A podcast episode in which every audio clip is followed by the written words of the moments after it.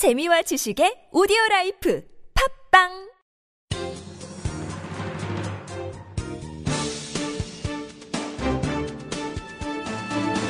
일간 사설 5월 22일 금요일 한겨레 사설. 정권 보위용 돌격 총리라니 황교안 신임 총리 후보자에게는 골수 공안통이니 미스터 국보법이니 하는 여러 별명이 따라다닌다. 하지만 법무부 장관 취임 이후 그가 보인 행적을 한마디로 정리하자면 정권의 충견이라는 말이 가장 적절해 보인다.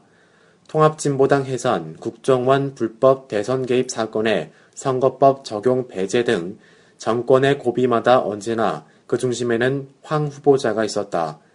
그는 주인이 싫어하는 상대를 향해 맹렬히 돌진하고 물어뜯는데 거침이 없었다. 그 결과는 언제나 주인을 흐뭇하게 하는 것이었다. 박근혜 대통령이 차기 총리 후보자로 황교안 법무장관을 지명한 뜻은 분명하다. 이 시기 총리의 가장 중요한 자격을 충성심과 돌격 정신으로 본 것이다. 통합이니 소통이니 하는 말은 애당초 박 대통령의 관심 밖이었던 게 분명하다. 어떻게 하면 권력 기반의 동요를 진정시키고 자신의 위상을 공고히 할 것인가가 박 대통령의 최대 관심사였던 듯 하다. 사실 황 후보자는 법무장관으로 재직하면서 또 대한민국의 법무장관이 아니라 정권의 법무장관이라는 비판을 받아왔다.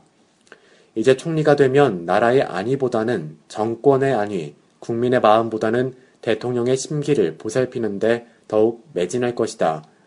그것이 바로 법무장관 자리에서도 진작 물러났어야 오를 그를 총리 후보자로 영전시킨 박 대통령의 본뜻이기도 할 것이다. 신임 총리 후보자 지명 소식이 발표되자마자 곧바로 우리 사회에는 공안과 사정 등의 단어가 휘몰아치기 시작했다.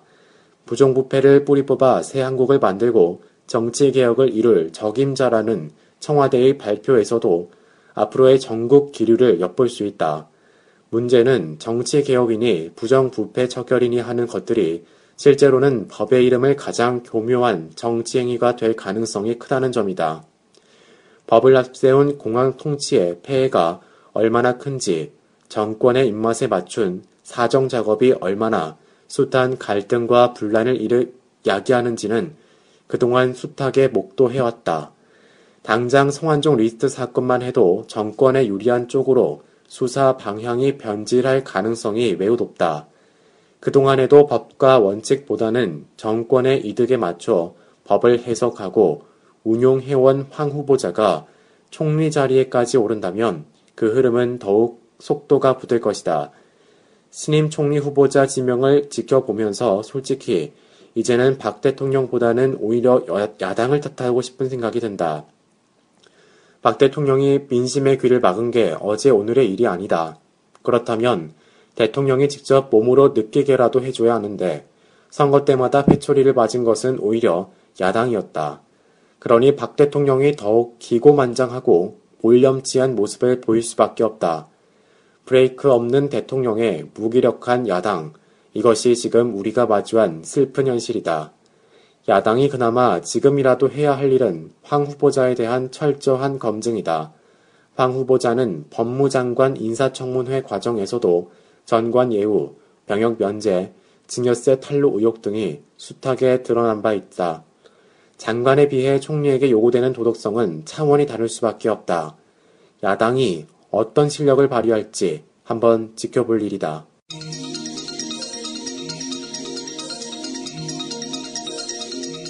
성완종 리스트 수사 흐지부지 덮겠다는 뜻인가? 검찰이 홍준표 경남지사와 이완구 전 국무총리를 불구속 기소하기로 했다고 한다.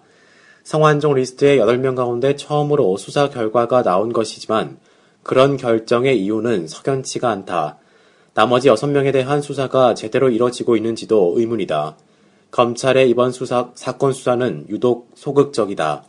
검찰은 불구속 기소 방침을 밝히면서 두 사람이 받은 돈이 정치자금법 위반죄의 구속영장 청구 기준인 2억 원에 못 미치고 증거인멸에 직접 개입한 증거도 드러나지 않았다고 설명했다.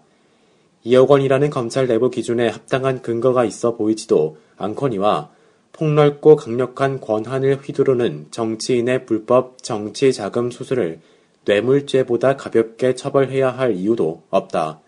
더구나 홍 지사 등에서에게는 대표적인 구속 사유인 증거 인멸 우려가 분명하다. 홍 지사 측근들이 핵심 참고인을 회유하는 대화가 담긴 녹취록이 확보됐고 녹취록에는 홍 지사가 회유에 관여하고 있음을 시사하는 내용까지 있다. 그런데도 검찰은 자신들이 알아서 한 일이라는 측근들의 말을 그대로 받아들여 영장 청구를 포기했다. 관여 의혹을 밝히기 위해서라도 강제 수사가 필요했는데도 수사를 멈췄다. 일반 형사사건에서 이 정도 정황이면 구속을 피할 수 없다. 이번 사건에서도 검찰은 성완종 전 경남기업 회장의 측근들을 증거인멸 혐의로 잇따라 구속한 바 있다. 돈을 준 쪽에 심부름을 한 이들은 서둘러 구속하면서도 정작 검은 돈을 받은 쪽의 증거인멸엔 애써 눈을 감은 꼴이다. 이쯤 되면 범죄를 숨기라고 등을 떠미는 것과 다르지 않다. 검찰은 성완종 리스트의 나머지 6명도 계속 수사하겠다고 밝히고 있다. 수사의 단서와 정황도 있다. 무엇보다 홍준표, 이왕구의 금품 수수가 사실이라면 나머지 6명의 금품 수수도 사실일 것이라고 추정할 수 있게 된다. 미적될 이유가 없는데도 검찰의 수사 강도와 속도는 답답하기 만하다. 대선 자금 수사에선 더 머뭇거리는 눈치다. 그렇게 시간을 보내며 흐지부지 덮으려 하면 검찰에 대한 국민 불신만 커지게 된다. 특검도 피하기 어려울 것이다.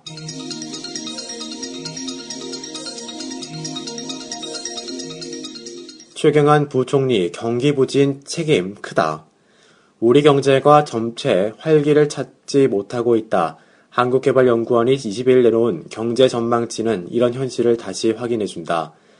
연구원은 올해 성장률이 애초 전망치보다 낮은 3%를 나타낼 것으로 내다봤다. 한국은행이 지난달 내놓은 3.1%와 비슷한 수준이다.